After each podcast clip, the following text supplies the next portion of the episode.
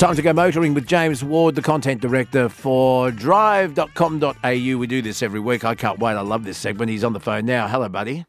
G'day, mate. How are you? I'm really, really good. I want to talk to you about this new Australian new vehicle efficiency standard and what it's all about and how it will affect Yeah. us in just a sec.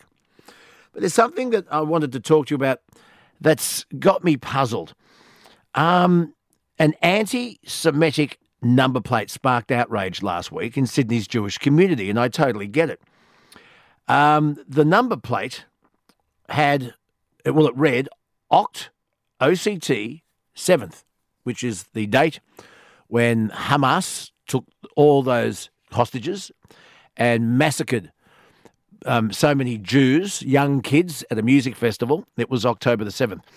Pretty clear to me what that number plate is all about. It's offensive.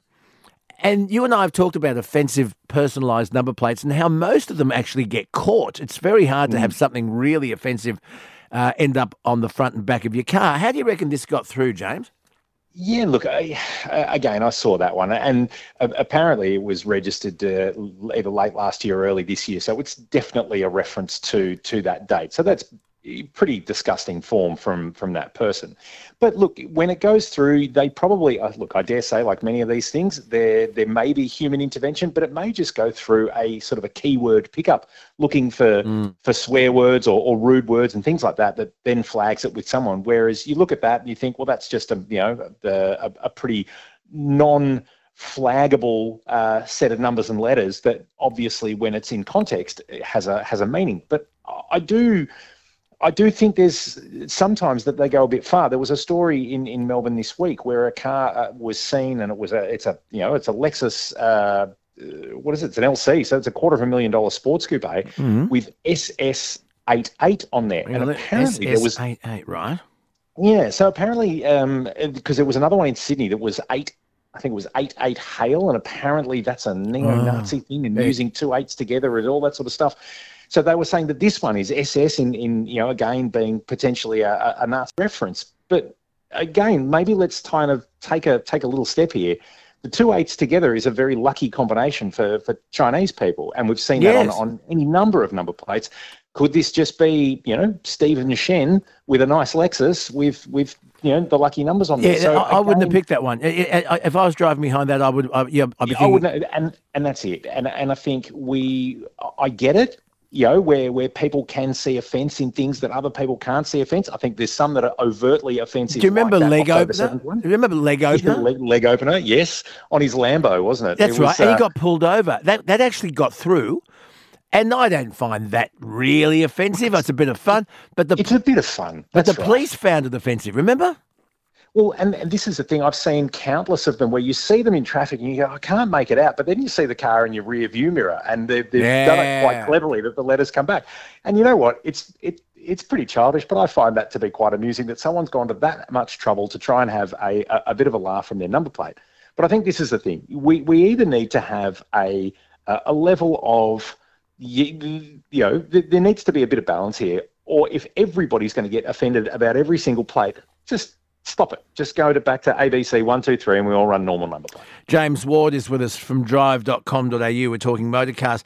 A new vehicle efficiency standard, which is a- another word for fuel efficiency standard in my books, um, incentivizes car companies to supply new cars that use less fuel per kilometre.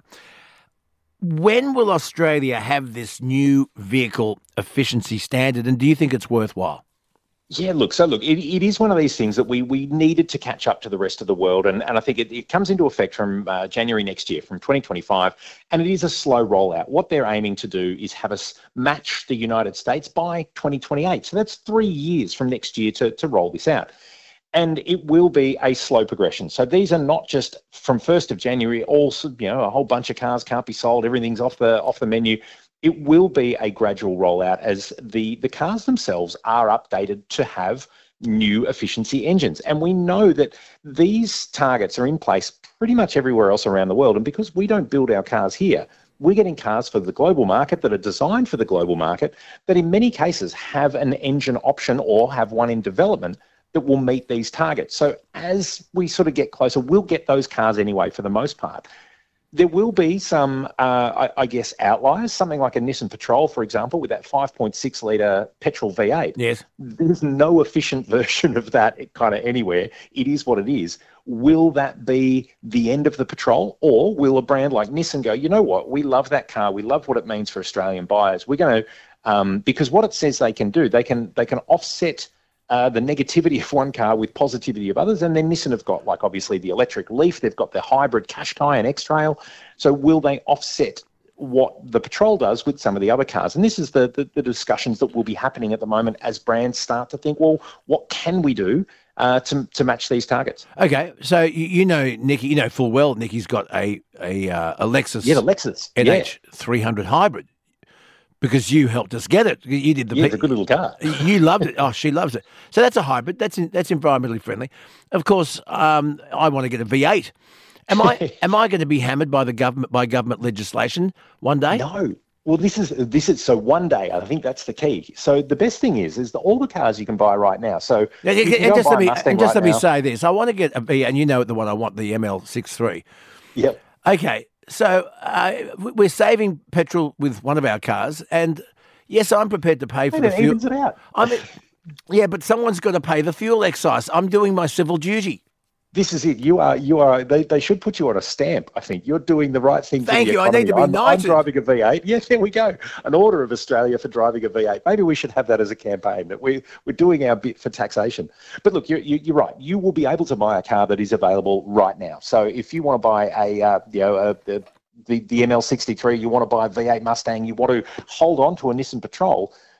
Currently, there is no uh, positioning in place where second-hand cars or older cars will be taxed at a heavier rate because they are more more polluting.